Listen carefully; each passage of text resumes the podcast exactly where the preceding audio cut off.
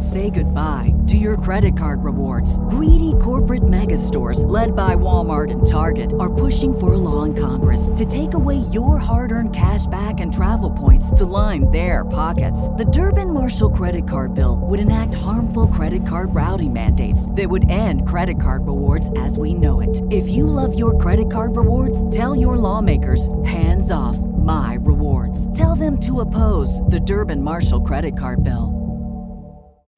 This is Amy with a Y And Amy with an I. from the Secular Soup podcast, and we never listen to I Doubt It with Dollemore. Seriously, if we wanted to listen to white guys blather on about politics, we just turn on C SPAN. Right? Dudes are the fucking worst. Ugh. Brittany's the best part. Eat your soup, bitches. The following broadcast may contain free thinking and open minded discussion, ideas, skepticism, and adult subject matter. Topics will be discussed using adult language, sometimes gratuitously. Get ready to move the conversation forward. This ain't your granddad's news and comment show. This is I Doubt It with Dollemore.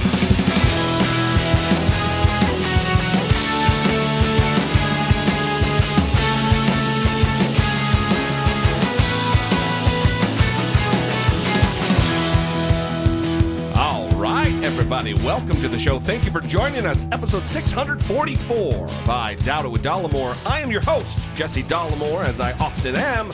Joined today, as I always am, by the lovely, the talented, the scholarly Brittany Page.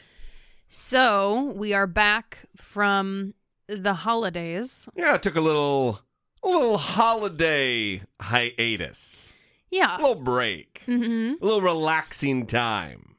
Yeah. Unfortunately, all of the podcasts that I listen to and all of the media that I consume also did that. Yeah, yeah. So while we weren't recording, I was a- also unable to listen to all of the things that I normally listen to. Yeah. Yeah. So they were slacking off just like us. Exactly. yes. Well, everyone needs a break. Everyone needs a break, Yeah. especially if you are um, covering the things that we cover. Yeah, sometimes. Oh, we've talked about it in the past how there are. I- feel compelled that we need to, you know, really drive hard because it is. It, I, you know, we we've taken on this mantle, we've taken on this this obligation, Mm-hmm. and we're happy to do it. But sometimes you do need a little, a little respite. Yeah, for Yeah. sure. Okay. But we are back. Mm-hmm. raring to go. We got the the New Year holiday coming up in the next couple days, but or few days, but that's not a. We've recharged. Yes. Good to go. Yes. Happy to be back. Mm-hmm. We we did a little in our in our moment of rest Mm-hmm. and relaxation. We went and saw a movie that I I really want to talk about. Yeah. Bombshell. Mm. The the Fox News one. Mm-hmm. which just for the makeup was fucking unbelievable. Are you sure we didn't talk about this? yeah, we did not talk about it. Just just just the makeup was unbelievable. Yeah. How they transformed Charlize Theron Mm-hmm. into Megyn Kelly. Yeah, it's it's pretty remarkable, and I think the makeup artist who worked on the film, who worked on um, Charlize Theron to make her Megyn Kelly, said it was one of the most difficult jobs that they've ever had. Yeah, yeah. and they have done very complicated work, not just making a beautiful Charlize Theron look just different. Turning a, a beautiful woman into another beautiful woman. yeah, just just kind of making like a few adjustments here and there. Well, it wasn't just her though. There were several people, and I'm not even talking about Roger Ailes, Yeah. John Lithgow. Yeah. Uh, the guy who played, and he was only in the movie for maybe five minutes total. Yeah, the guy yeah. who played Bill O'Reilly. oh, I thought it was Bill O'Reilly. It yeah, it looked like they somehow got Bill O'Reilly, O'Reilly to come in and play himself. He looked exactly like Bill O'Reilly. Yeah, it was it was pretty crazy. I I think that people who haven't spent a lot of time watching Fox News or don't know a lot of the players, the cast of Fox News, will struggle a little bit while watching Yeah, the yeah. movie. Um, I think that, and I haven't watched Fox News with any regularity for like, I don't know, five years maybe Sure. but I still knew a lot of the the figures and the names because well of what we do here, right? Yeah. But even before that, I I did watch some of the shows on there, so I feel like I I know the cast of characters pretty well, Also, you're familiar with the culture right? at the network. mm-hmm. Yeah. Yeah, and and it was it was a difficult movie to watch.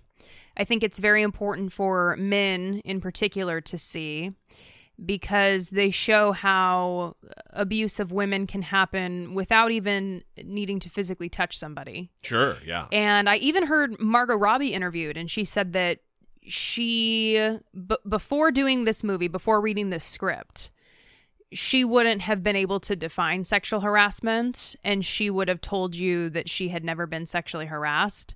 And through reading the script, she realized that she didn't have things really figured out. Hmm. Yeah.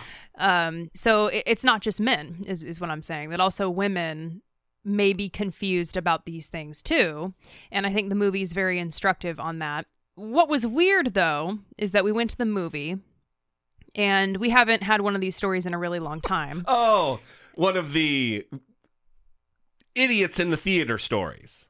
Yes, people in the theater being interesting. Yeah, and yeah. This this this hasn't happened in a long time. yeah, there was a woman. She was older. I don't know.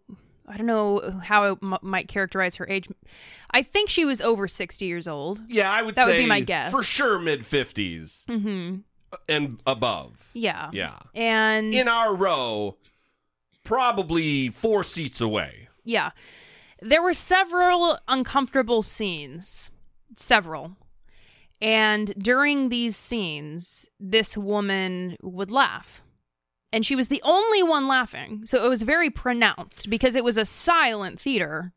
Because the scenes were so heavy and so uncomfortable. Right. just fucking gross the behavior that everyone is I wouldn't say shocked because you kind of know you're expecting it to happen. Right. But even knowing it is still kind of like a oh Jesus. So everybody's quiet and you got this fucking lady over here cackling away. Yeah, and I I understand nervous laughter can happen, right? Especially if things get a little too close to home. You you're starting to feel emotions that are really uncomfortable. You want some space from it. You you didn't think she was nervous laughing, did you? no, I, I it didn't, think so. It did not sound like a nervous laugh. It It, sounded sounded, like- like, entertainment laughing. It that's exactly that's exactly what I was going to say. yeah, as though she was entertained by Yeah. what was happening. Like she really thought it was funny.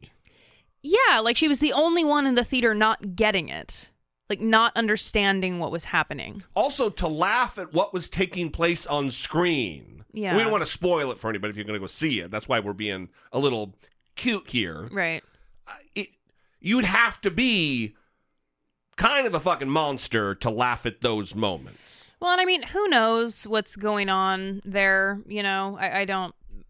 I, I could try to explain it in many different ways, but who really knows, right? Yeah, yeah. Maybe her uncomfortable laughter she's perfected over the It years. just sounds really natural and like she's thinking it's hilarious. Yeah, I and I I I have told you this where I think women a lot of times develop that where they like learn to laugh at things to try to get along. I think it they show it in in the movie too. Sure, if I, if I recall.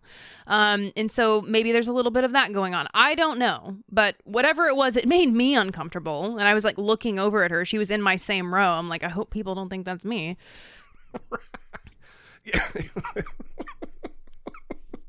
Well, your uncomfortability, I mean, I want to dime you out, but it turned to frustration, which led to anger. You were not happy with that lady. Like, there was a prolonged glance where you're kind of staring down the aisle at her in what I kind of considered like you figuring out, you were mulling it over in your own head whether you were going to say, hey, not a funny scene. I mean, you didn't do that, but in my head, that's what I imagined was going on inside yours. Yeah, I think I was just trying to figure out what was going on. Yeah. because it was confusing. I mean, it was a silent theater. I, Yeah. I don't know how to describe. It was there was no sound, there was no noise except for the movie and the very uncomfortable, the palpable feelings that we all had, and then the weird laughter. yeah, that was that was not like ha ha ha. It was like getting Yeah. entertainment value Yeah. from it, and that was yeah, that was a little disturbing to So, me. so, so go see the movie if you're at all interested. Mm-hmm. It is a good show. You, when you hear these actors and they get interviewed, they say, "Oh, you know, it was Margot Robbie at, at, at an interview she did." And she goes, "You know, when you watch it, all of a sudden it's over. You're like, oh my god, I can't believe." That's how it was for me. Never once did I look at my watch in the way that I do, like trying to get a gauge on how much time is left. I didn't even do that. Yeah, Pretty good. yeah, And I like that they didn't. Well, I'm not going to give it away. We'll just. It's good. It's a good movie. So sure. if you're if you're into that sort of thing, and you want to watch what apparently that lady thinks is a fucking hilarious comedy, go check out Bombshell. yes. Mm-hmm. So let's press forward with the progress of the show. Let's get to some listener communications. I think we've got a couple uh, emails and uh, for sure two voicemails we're going to get to. So without further ado, we're back. We love you guys. Thank you very much. Let's get to an email. We got a follow up email from Jen in Long Beach. Remember, she wrote in about the impeachment and talked about Donald Trump is impeached. Maybe. Oh yeah. Oh, but is he really? Right, yeah, right. Yeah, yeah. She says, LOL, you guys misunderstood my email. I know Trump is impeached. The whole point of the email was about the next step of actually removing him from office, not whether he is actually impeached or not. When I said finally, or maybe not, it was a play on the fact that most people don't know how any of this works. Guess I wasn't clear, so I'll take the L for this one. Thanks. Definitely not clear.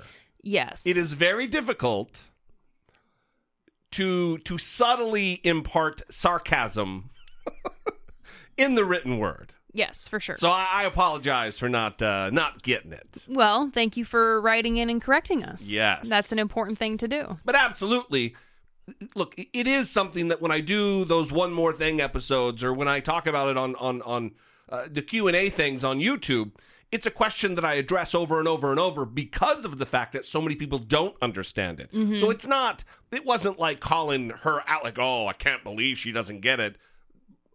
I think more people than not, more people than not don't get it. That doesn't make any fucking But sense. but, you get it. Donald Trump is also saying that he wasn't impeached. Yes, that's right. And citing arguments by people who are out there Yeah. that are arguing the same.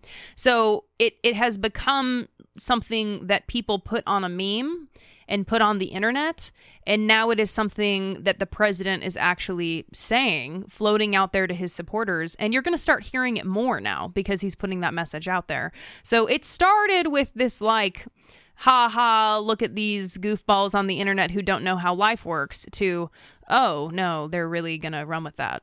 Because it's nonsense and this is a nonsense administration mm-hmm. with a nonsense fucking game show host president who would rather traffic in in conspiracy theory who would rather traffic in falsity than the facts of our constitution than the, the facts of the actual government we exist in and the reality that we actually exist in yeah Ugh. Anyway, let's get to a voicemail. Thank you very much, Jen. We appreciate the the follow up. Very nice. Hey Jesse, hey Brittany, this is Brandon from Kentucky, and I've just having this thought on my mind for weeks now, and it kind of scares the crap out of me. If Trump is not removed from office, which personally I don't think he will, I hope he does, I don't think he will. If he's not removed from office, and yet he loses the this election, what are the chances that you all think that he he might run in 2024? and have a chance at winning again then. Just a thought. Enjoy the show. Thank you, Brandon.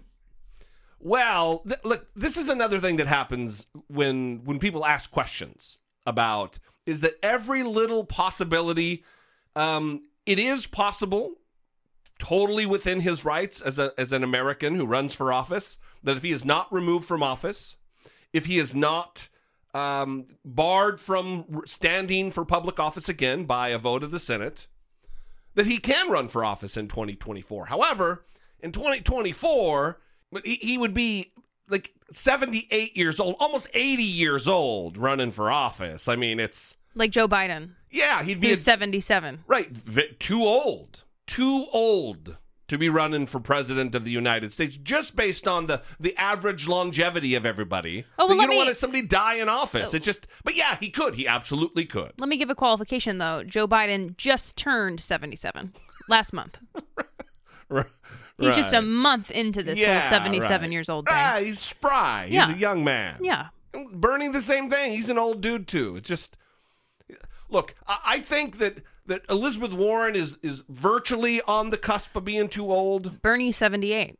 Yeah, Bernie's seventy eight years old. It's I've said it. Look, I love Bernie. Bernie's great. Bernie believes a lot of wonderful things. We owe him a debt of gratitude, how he's moved policy forward and what is acceptable in America relative to politics.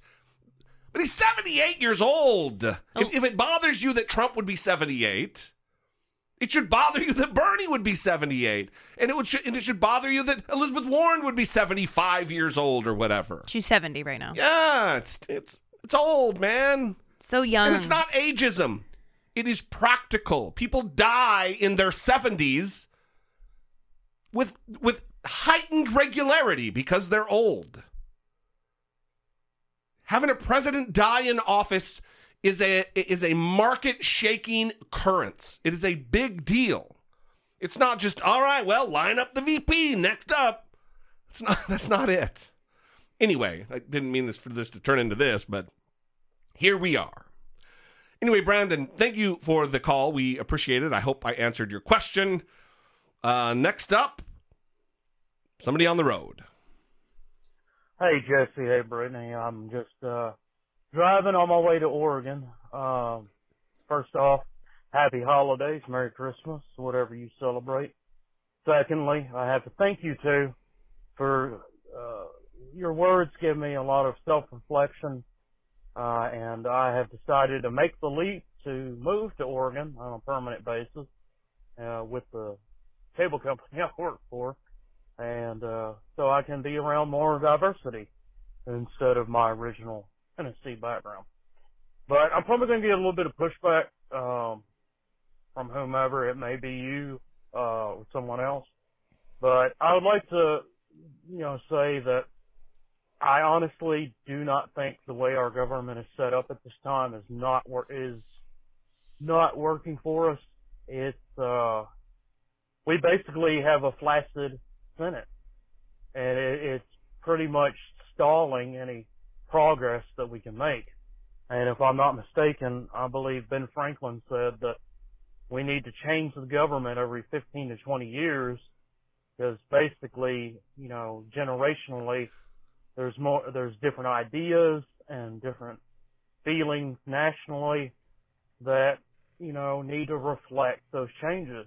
And, you know, having senators stay in for six years and congressmen repeatedly being, uh, you know, voted back in again, we're kind of, we've painted ourselves into such a corner that basically we can't change the system.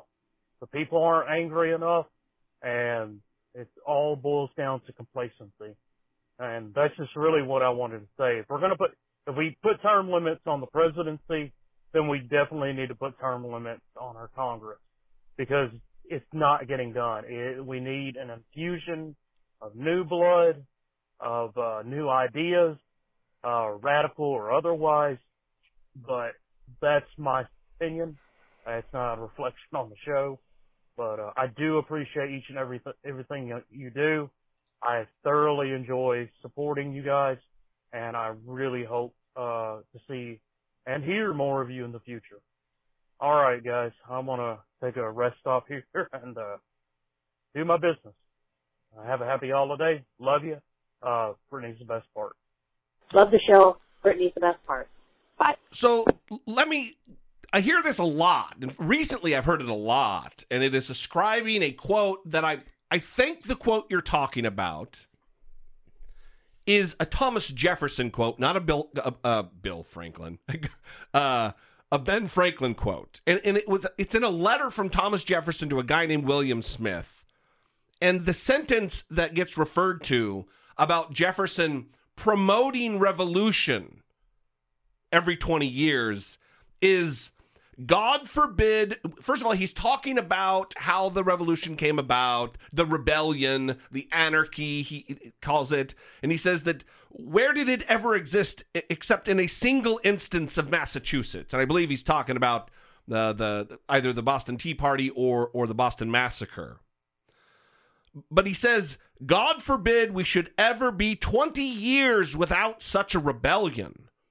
The people cannot and the people cannot be all and always well informed. The part which is wrong will be discontented in proportion to the importance of the facts they misconceive. Anyway, it's written like olden times. but I don't one I agree that we do have all kinds of problems right now. Really? And I have said I have said in the past well, I used to believe no way term we do have term limits. They're called elections every 2, 4 and 6 years for federal offices. And then you see old footage of footage, old old footage of Mitch McConnell and you feel what? Um it doesn't really change. See, the problem. Oh, I, I thought believe, you were going to say that you changed your mind about no, no, term no, limits. I haven't changed my mind. I, I'm I'm so I'm softened to the idea. I see. I'm a little bit more open to it. Mm-hmm. But I don't know that that is where our. I think that is fixing a symptom and not trying to cure the disease. Hmm. The symptom of our problems is untold, anonymous fucking corporate money in politics. The reason these dipshits do what they do and feel they have complete immunity from consequence is because they're serving corporate interests. They're serving the the the whims of these corporations who pay millions of dollars for lobbyists who f- bankroll campaigns through dark money in in in political action committee funds, PAC money. If we were to remove that and and get a makeup on the Supreme Court that would um, do away with the citizens, reverse the Citizens United decision, it would be a different culture in politics where they would be answering to the people because the bulk of their money would come from public interest, not corporate interest. So, as much as I'm swayed by the argument, to a degree, that we do have a problem, there do, there does need to be structural change. I think that that jumping to term limits, because what you're going to end up having is you you kick out uh, Dickface McGee, and you get Moron McGee. Who's just funded by the same p- corporate interest, who's funded by the same tr- uh, non transparent dollars. Mm-hmm. You haven't fixed the thing you want to fix. Money in politics is where it's at. That is the holy fucking grail Mm-hmm. of making change in our country politically. Well, it sounds like you are not someone who's happy that Tom Steyer and Michael Bloomberg have spent a combined total of $211.7 million on TV advertising uh, th- since, uh, through, I'm sorry, December 24th. Yeah, that is a way to try to buy the election because they're also like when you see Tom Steyer, I get these uh, ads in my Facebook feed. Donate one dollar, everybody. Tom Steyer doesn't need the money. He doesn't give a fuck. That's why he's wanting you to give one dollar because the rules for the debate system, he has to have a certain number Of individual of, of individual donors. Right. So he doesn't care. It's not the money for him. Yeah. It's the number of donors just to to, to hack the system Yeah. to to make the to to technically follow the rules. And Bloomberg is another one. He doesn't give a fuck. He's so he is so disdainful of the system, disrespectful of the system, that he doesn't even fucking care to get on a debate stage. Mm-hmm. He's just going to blanket the airwaves with over a hundred million dollars worth of ads from his own pocket. A tenth of a billion dollars worth of ads, all fucking ready, all ready. We are early in the primary system. We haven't even gotten to the to the general election. Well, and to break that down, because that was a combined total, right? Tom Steyer is at 109 million. Yeah, and he's been in it for months. Bloomberg just got in and he's already spent 110 million. 102. 102 million. 102 million. Yeah. And and think of, right, all of the good that could happen as a result of that money. Oh, yeah. What kind of social problems they could help alleviate with that money. Instead, that money is going to put pictures of their little faces on billboards and on TV Yeah. screens. Come on now. A quarter of a billion dollars from these two dudes out of their they're writing checks. It's disturbing. Yeah. Because also, what does Tom Steyer bring to the table? He was on the last debate.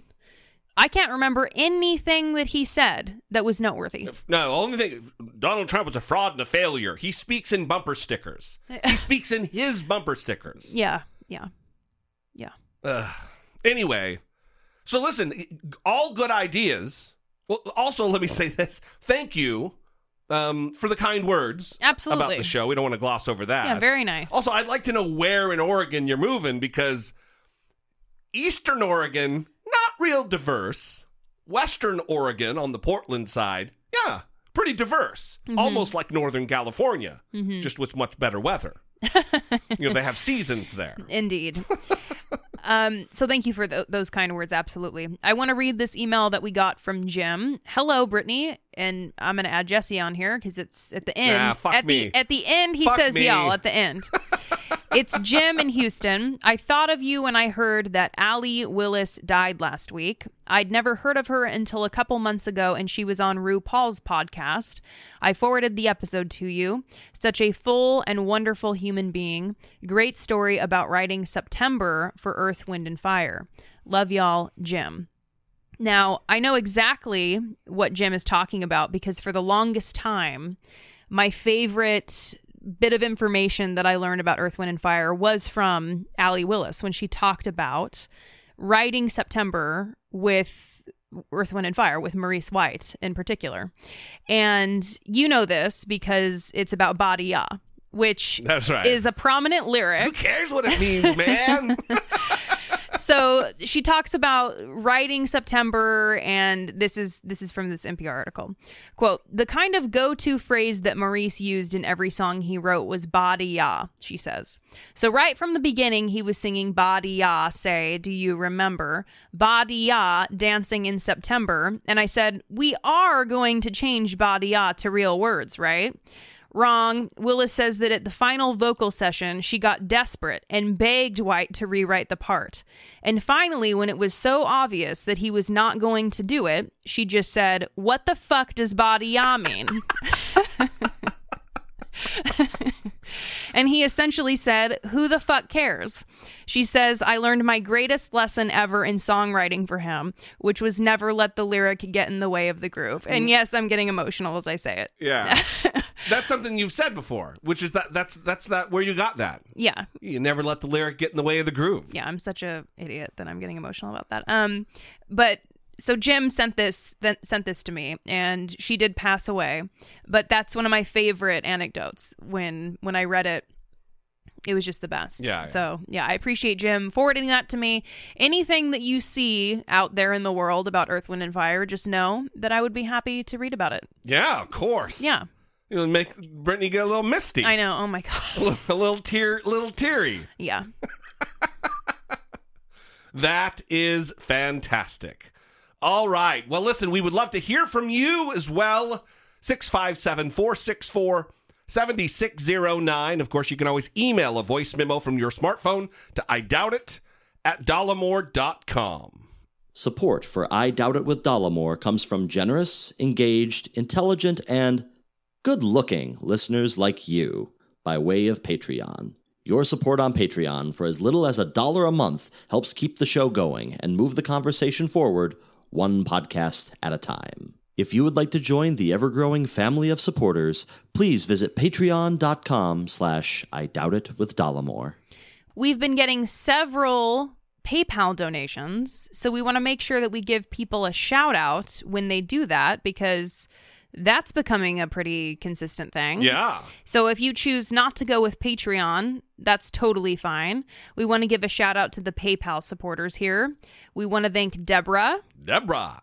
and we also want to thank Yvette, Yvette. and then we also want to thank Christopher. Christopher. You see, it's a little bit different in that I have to scroll and Right. open, scroll and open. yeah, because we're doing this on the fly. Yeah, yeah. so, thank you to everybody who supports us. We really appreciate it. We are very excited to enter 2020, the election year. Okay. Big time, guys. Yeah, we're. He- I mean, it's here. It's, Yeah. Imagine that. That it's October or November. October. You know when the elections are in October. November third, twenty twenty. Yeah. We're not even a year away from the general election to get fucking rid of Donald Trump. Yeah. The tempo of our coverage and the intensity is gonna. It's gonna pick up. Yeah. Honestly, I am very terrified, but I am looking forward to walking this journey along with the audience. Yeah. Yeah. Me too. and having open conversations about what we think is best, who we think is best, what's going on, processing it together.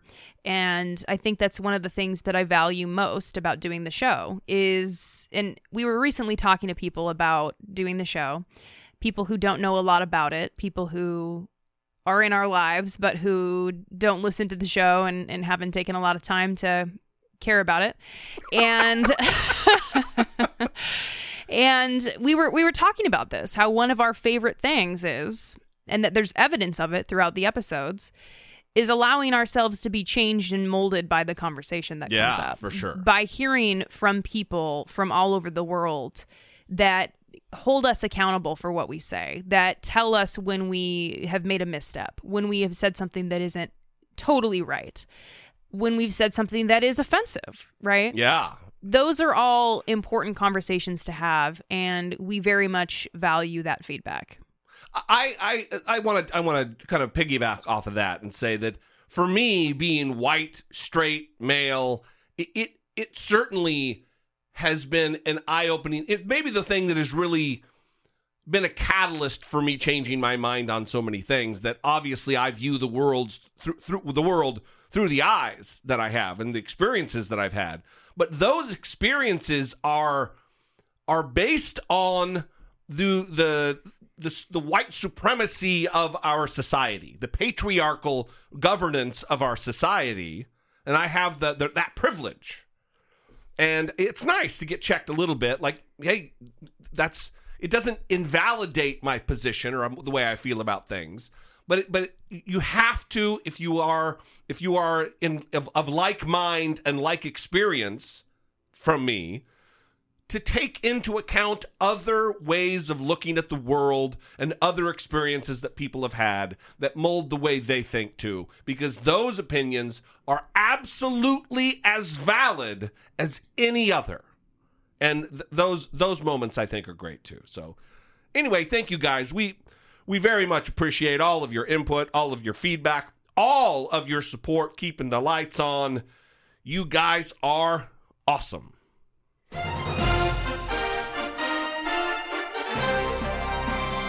Democracy. Facing down pessimistic politics with realistic optimism. so i'm actually going to surprise you jesse d because we didn't talk about talking about this but i want to talk about not talk about talk about talk talk. about elizabeth warren and wine caves all right Okay.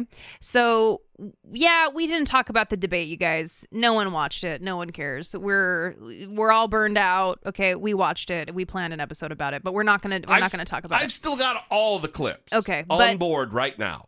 In that debate on Thursday night, Elizabeth Warren and Pete Buttigieg got into it a little bit. And it was particularly on the issue of wine caves. Want me to play the clip? Let's play it.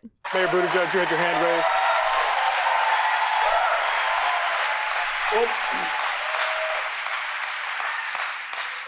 Can't help but feel that might have been directed at me. And here's the thing we're in the fight of our lives right now. Donald Trump and his allies have made it abundantly clear that they will stop at nothing, not even foreign interference to hold on to power. They have already put together more than $300 million. This is our chance. This is our only chance to defeat Donald Trump. And we shouldn't try to do it with one hand tied behind our back. The way we're going to win is to bring everybody to our side in this fight. If that means that you're a grad student digging deep to go online to PeteForAmerica.com and chip in 10 bucks, that's great. And if you can drop $1,000 uh, without blinking, that's great too. We need everybody's help in this fight. I'm not going to turn away anyone who wants to help us defeat Donald Trump. We need Democrats who've been with us all along, yes, but we also need independents worried about the direction of the country. If you were a Republican, disgusted with what's going on in your own party, we're not going to agree on everything, but we need you in this fight, and I will welcome you to our side. Thank you, Mr. Mayor. Wait. Senator Warren, 45 seconds to respond. So, the mayor just recently had a fundraiser that was held in a wine cave full of crystals and served $900 a bottle wine. Um, think about who comes to that. He had promised that every fundraiser he would do would be open door, but this one was closed door. We made the decision many years ago that rich people in smoke filled rooms would not pick the next president of the United States.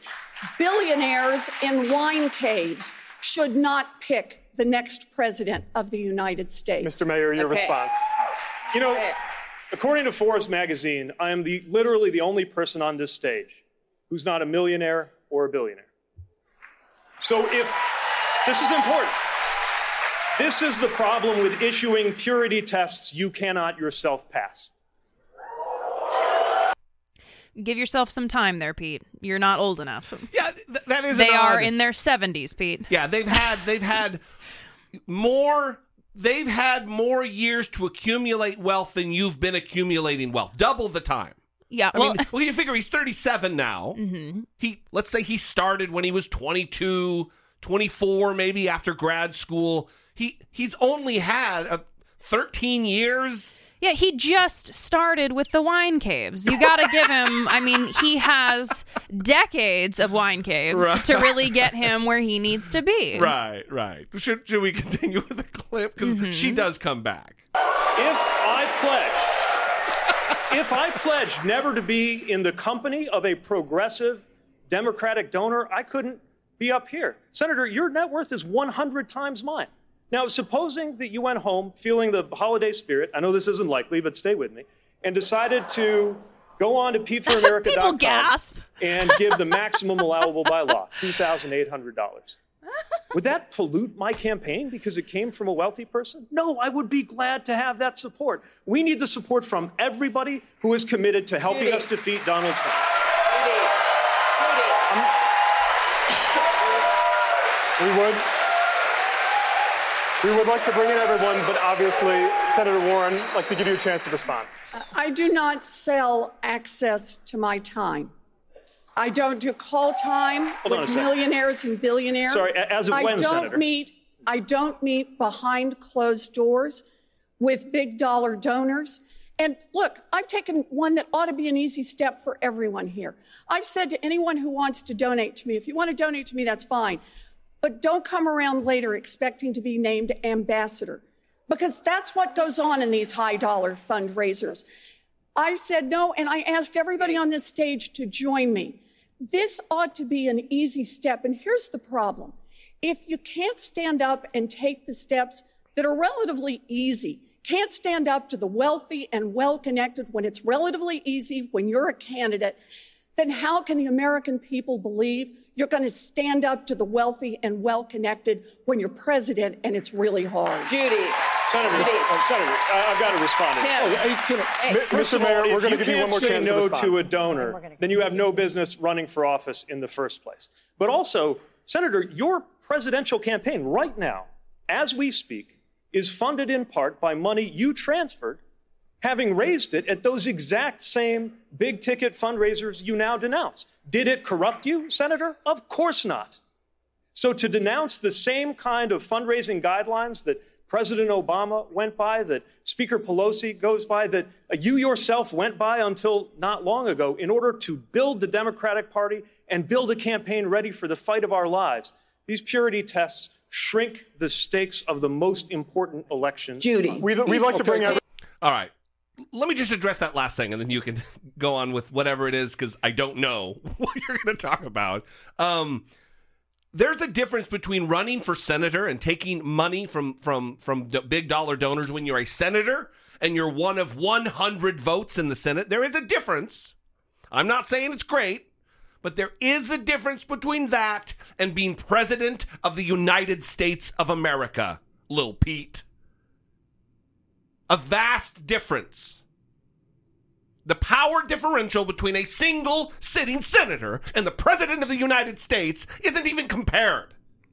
It's fucking nonsense, and it's not an argument. Well, I don't think Elizabeth Warren did well in that exchange, but I also see all of the little moments of manipulation from Pete Buttigieg to hitting the Obama buzzwords to Uh, talking about how he is the only non-millionaire billionaire on the stage you know you're uh, also the young you're a kid dude. yeah you're not you're well he's not a kid but you're not you're not being reasonable. You're not you're not being you're not being truthful Yeah. right?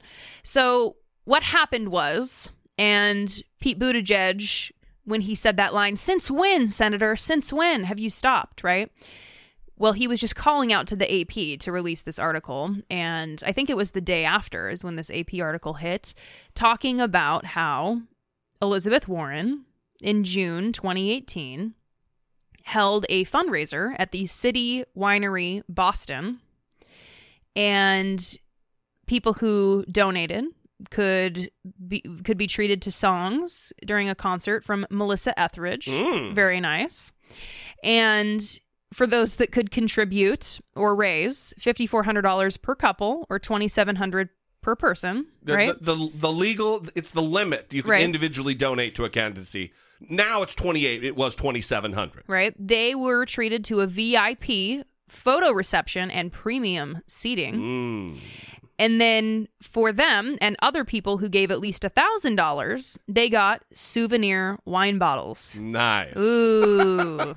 okay, so this story was everywhere talking about how Elizabeth Warren is a hypocrite. And I even saw people like David Axelrod sharing it and saying, we knew this was inevitable when she went down this line of attack that she would have these stories come out and it would be shown that she's a hypocrite. I don't.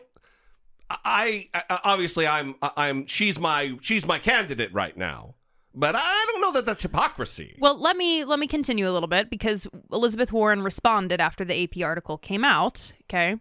And she said that when she was a senator, she quote saw how the system worked. And now she's saying she's quote going to do better than that as she campaigns for president.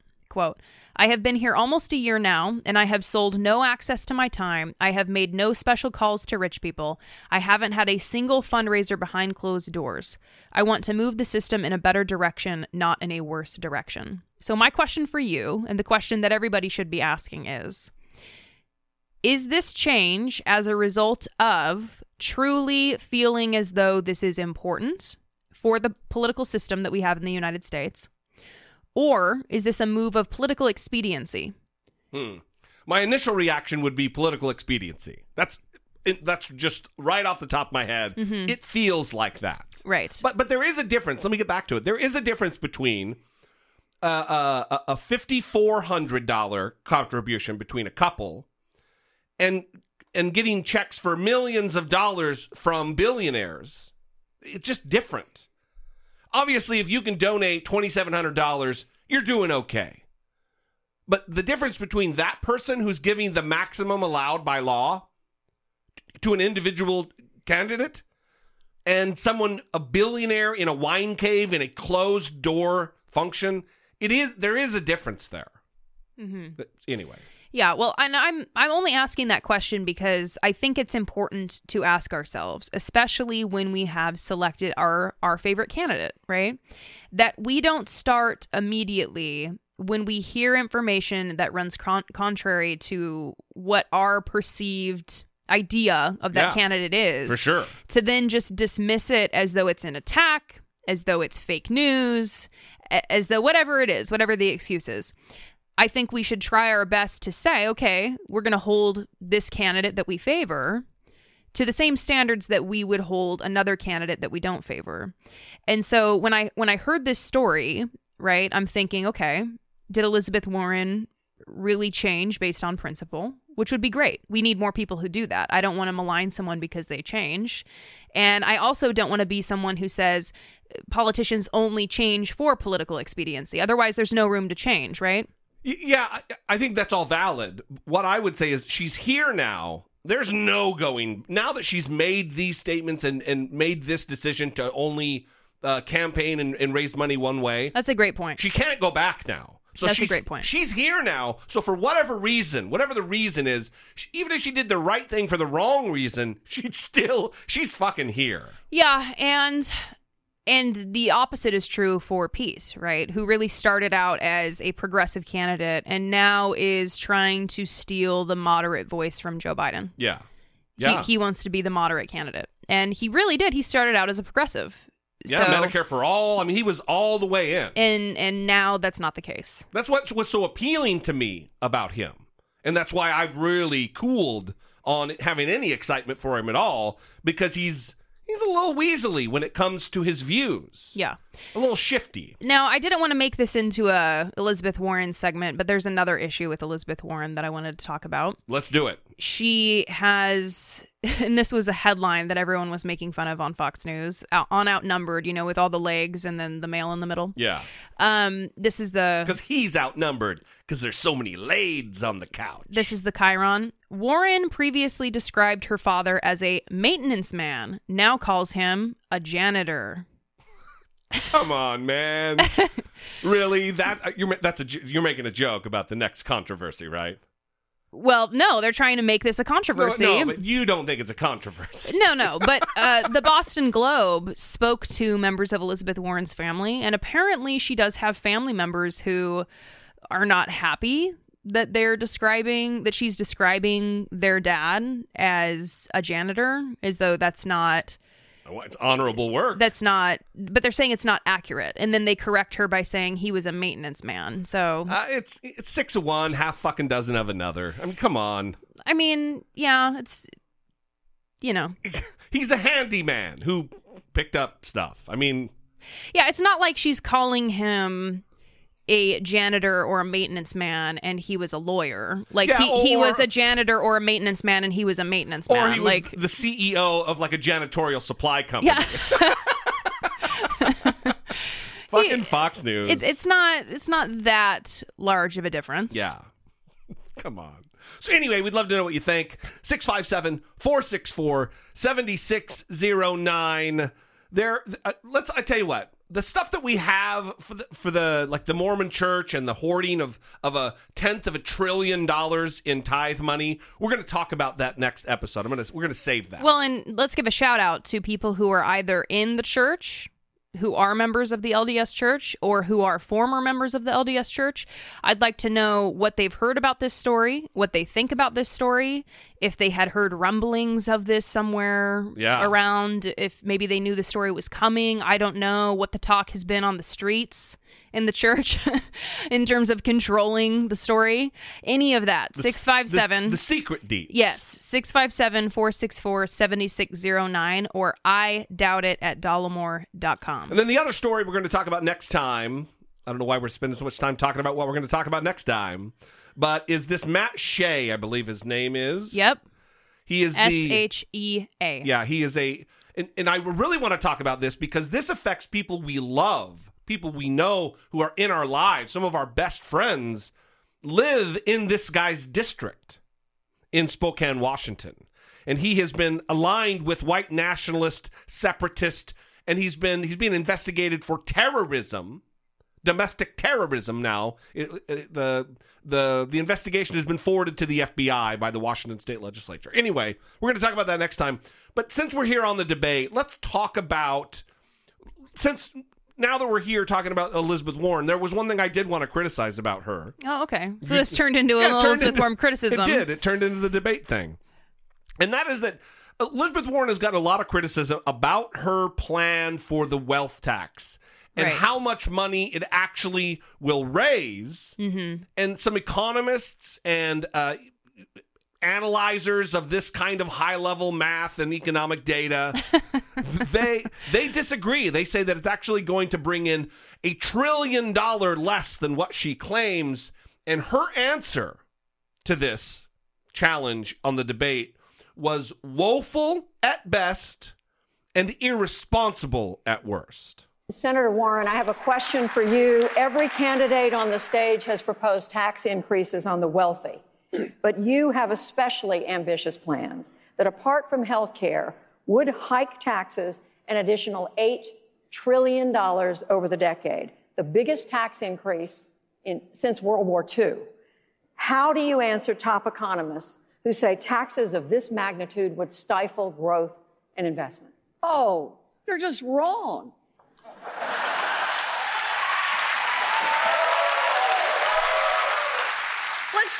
I'm going to pause there because this answer would be okay if she then went on after saying, Oh, they're just wrong, gets her applause line.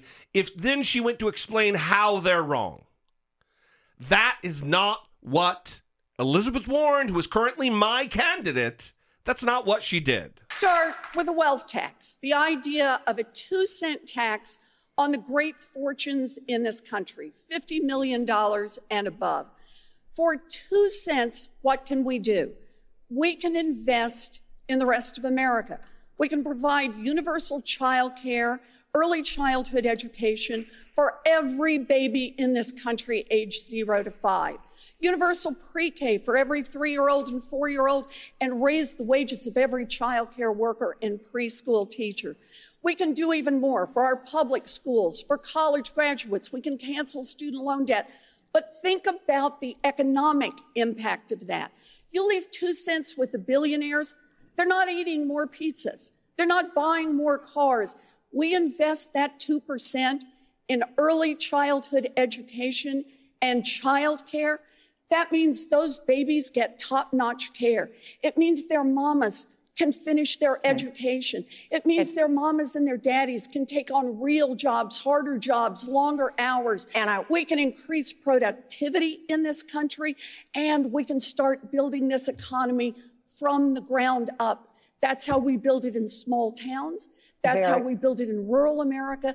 And that's how we build it in urban America. Like an economy that works Brief not answers. from Wall Street, but that works from Main Brief Street. responses from Mr. Scott. So she what she did there was promote the merits of the idea of taxing the ultra wealthy. She didn't defend her position against the claims of what they're saying, what the economists are saying. Mm-hmm. That's look, it may work, it might be great debate, great for for typical uh, viewers of a debate who they just they look at it like a sporting competition. But I want answers. Mm-hmm. I'm a voter who wants answers. She's still right now my top candidate, but this this really disappoints me. Bums me out a lot. Yeah, and Bernie Sanders is actually in the same boat with his climate change plan. Climate change experts have been very critical, talking about how the sense of urgency is correct, right? Yeah, sure. But that the plans that he has in place to deal with it are unrealistic and impractical. Mhm. So this isn't something that only Republicans have an issue with, right? Not listening to experts, not listening to scientists, right? And I, I think it's important that we also slow down on that issue and encourage our candidates to check in with the experts, make sure that their plans are reasonable and Yeah. sound and practical. And the way that that happens is by talking to experts. Well, listen, you're not gonna you're not gonna public po- public popularity your way out of climate change. What's gonna what's gonna fix it is listening to the fucking scientists, and it's the same goes with with the economy. You're not going to just because people are happy about everything doesn't mean you're going to make fundamental structural change. You have to go by what the value of experts and Mhm. listen to what they say. So anyway, I, I just this turned into a completely different thing, which is great. We're just having a good time, Brittany Page. Yeah. A good, good. Speaking of good times, Mm-hmm. we're going to end on this. She's not asshole of today because this happened a few days ago, so we'll just we'll not play the intro for the segment. Mm-hmm. Sarah Huckabee Sanders. Mm. There was a moment in the campaign where where In the debate. yeah, in the debate, sorry. There was a moment in the debate where Joe Biden was talking about Joe Biden grew up uh, with a stutter. He's always struggled against, he battled against um, overcoming the stutter. Mm-hmm. And during the debate, he, he was talking about encountering children on the campaign trail who say to him, I, I, I, and then he, he mimicked a stutter. He mimicked a stutter. It, it proved, because I've always been kind of hesitant. Is that true? I don't know. He did the stutter so well, like really well, that he, it, he has to have, uh, have overcome a stutter. But anyway, Sarah Huckabee Sanders immediately took to Twitter and started being the hateful fucking maniac she is. And we're going to talk about that, but we're also going to talk about the media's reaction to it after this clip. Former White House Press Secretary Sarah Sanders did something that her former boss almost never does apologize. And what's more here, her mea culpa was for the former Vice President Joe Biden. This all stems from the comment that uh, the former Vice President made during last night's Democratic presidential debate. My wife and I have a call list of somewhere between 20 and 100 people that we call at least every week or every month to tell them I'm here. I give them my private phone number. They keep in touch with me. The little kid who says, I, I, I, I, I, I, I, I, I, can't, I, I can't talk. What, what do I do? So Sarah Sanders then tweeted a comment mocking Biden, writing, quote, I have absolutely no idea what Biden is talking about, to which Biden actually responded, saying, I've worked my whole life to overcome a stutter, and it's my great honor to mentor kids who have experienced the same. It's called empathy. Look it up. Thus, then triggering this response from Sanders, quote, I actually didn't know that about you, and that is commendable. I apologize and should have made my point respectfully. Well, first of all, sh- she didn't just type, I have no idea what Joe Biden's talking about. I want to say that first. She said, I, I, I, I have, ha, ha, ha, ha, ha, have no idea what Joe Biden's talking about. Right. Mo- m- mocking Mhm. the stuttering. Yeah, I'm sure that in the in the actual video clip they had it up on the screen, so maybe Yeah. that's why she didn't clarify that. But I am going to take issue with the fact that they're leaving out a very crucial step here. Yeah, deleted tweets. A deleted tweet that Sarah Huckabee Sanders sent out. And I know this because I was watching the debate and I had Twitter open and I was following this as it happened. So when Sarah Huckabee Sanders sent off this tweet, there was a storm against her because about a month prior on Twitter, this article from The Atlantic went viral, and it's entitled What Joe Biden Can't Bring Himself to Say. And this article talks about Joe Biden's stutter and how he struggled with it. And a lot of people didn't know until they read this article. But it's not just about Joe Biden, it's also the author who struggled with with stuttering and and his name is John Hendrickson. I've been saying stuttering this whole time and not hiccups, right? Yeah, stuttering, right. Because I just got the idea in my head that I've been saying hiccups. I did not hear hiccups. I probably would have said something. okay, good. I mean, if you did, that's my bad for not Yeah. paying closer attention. I was getting so fired up, I'm like forgetting what I'm saying. So, Sarah Huckabee Sanders, once she started getting all this negative backlash to her hateful tweet, she retweeted the I, I, I have absolutely no idea, right? The stuttering tweet. To be clear, was not trying to make fun of anyone with a speech impediment, simply pointing out I can't follow much of anything Biden is talking about. Which is a fucking bald faced lie. She's not even a good liar. I mean, no one believes what you're saying. You typed out all of the I's, you spaced them out, you put extra H's in the have. yeah, We know what you're doing. absolutely. And you know what you're doing because you deleted the tweet and left up the apology. yeah.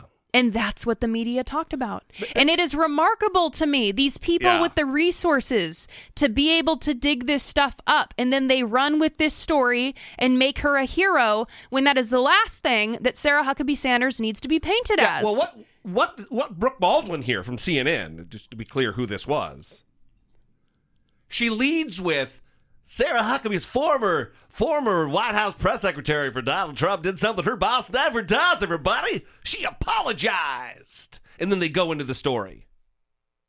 Leaving out the crucial element that she fucking lied. Right. She mocked him. Right. Lied about mocking him. Deleted the tweets that would indicate that she lied and then covered it up. And they only covered the apology. And they reward her. Yeah. They reward Get her. the fuck out of here. And this is I'm so happy that we're doing this because I was fired Me up, right? too. I know. Oh, good for us. because it's important to criticize this though. Popeye, come over here and pat me on the back. We He's he's looking up. He's like, "What? What do you want me to do?" we often play news packages from CNN. And this is an instance where they got it wrong. And they're going to get it wrong. And they have gotten it wrong. And they need to get their shit together because it's almost 2020 and things need to be different here. And if they're not, we're all in trouble. Well, also, listen, we get we do get shit from time to time that we that we play CNN and different media outlets. I don't play unless we're going to talk about the disinformation. I don't just play two people yammering and yelling at one another and debating one another from the Trump side and the Democrat side. We don't do that. I try to play just the straight coverage and then we talk about it. And then, you know, we because what we do is also part of criticizing the media. It's not solely what we do, but then we do that. So anyway, Sarah Huckabee Sanders, today and many, many days, I believe, asshole of the day. We have a real asshole of today if you'd like to do it. Oh, I, I would like to. I'd like to a lot.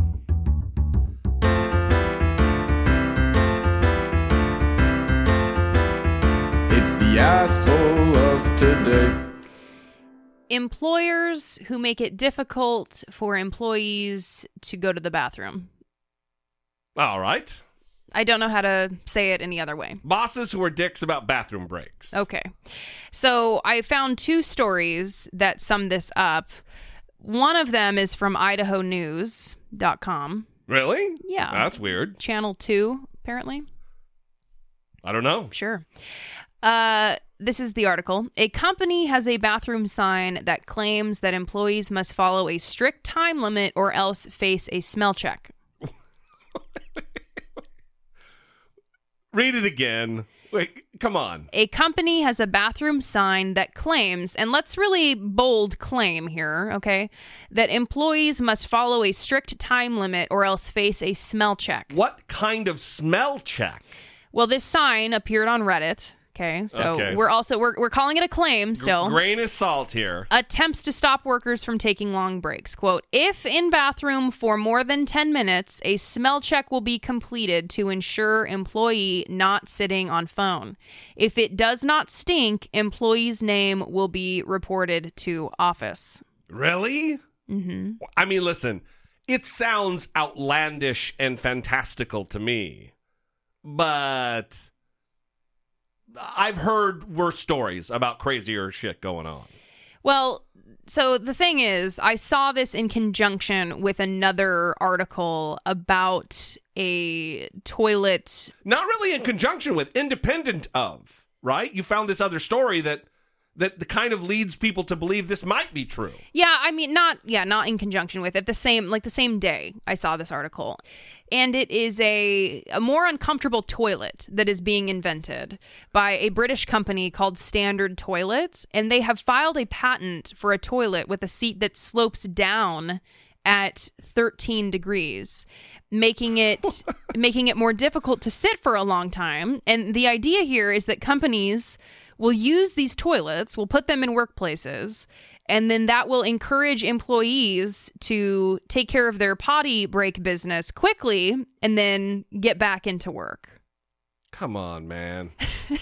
I mean, really. so the whole smell check thing might not be real, but the whole manufacturing toilets to be at an uncomfortable degree that causes you to want to not hang out there for a while and get back to work. Listen, first of all, who's hanging out in the bath? That's my question. Look, I get it. I get it. If you had a rough night, you drank a little too many good time drinks, and you're feeling a little hungover. But h- how much time are you really getting of benefit by going to the fucking toilet? Are you staying in there for an hour? Or are you, you know, seven minutes when you should have been five minutes, 10 minutes when you should have been five minutes? Mm-hmm. Who's disappearing for an hour? Uh, come on, man. I, I'd love to know what you think. I guess. I, I would like to toss it out there, and see what kind of experiences they've had with bad bosses about this particular topic. I know what an awkward conversation, right? For like a boss to have with somebody. And what are they smelling? Like, are what they are- smelling the people's? Cl- I mean, Well, clothes. I'm not. No, I'm not even talking about the smell check at this point Oh, okay. anymore. I'm just talking about like if you're concerned that an employee has been spending too much time in the bathroom, how do you have that conversation? Because like, what if someone has? What if someone has? You need to drink more water because you're clearly stopped up. Quit eating so much cheese. Well, I'm trying to think of what like some of the Medical diseases that people. Yeah. Yeah, sure. Uh, what if they have something going on? IBS or something. Yeah. Yeah. And then they feel as though you're discriminating against them, you know? Well, you would be. They wouldn't feel like it. You would be. So you can't really have that Yeah, it's, conversation, well, right? it's also just dickish. It's like you're fucking putting a, a, a- a time limit thing on. Just if if you have a boss like that, just go out and buy the poop spray. Yeah. If they have Poo-Pourri, which clears the scent, yeah. go out and buy like bear shit smell and just really wreck a room. Mm-hmm. yeah. Anyway, we'd love to hear from you. We're going to end there 657 464 7609. Of course, you can always email a voice memo from your smartphone to I doubt it at dollemore.com. We love you guys. We would love to read your reviews on Apple Podcasts. That would be a good time. Helps us grow the show, reach a new audience. So we'll see you next time. For Brittany Page, I'm Jesse Dollemore, and this has been I Doubt.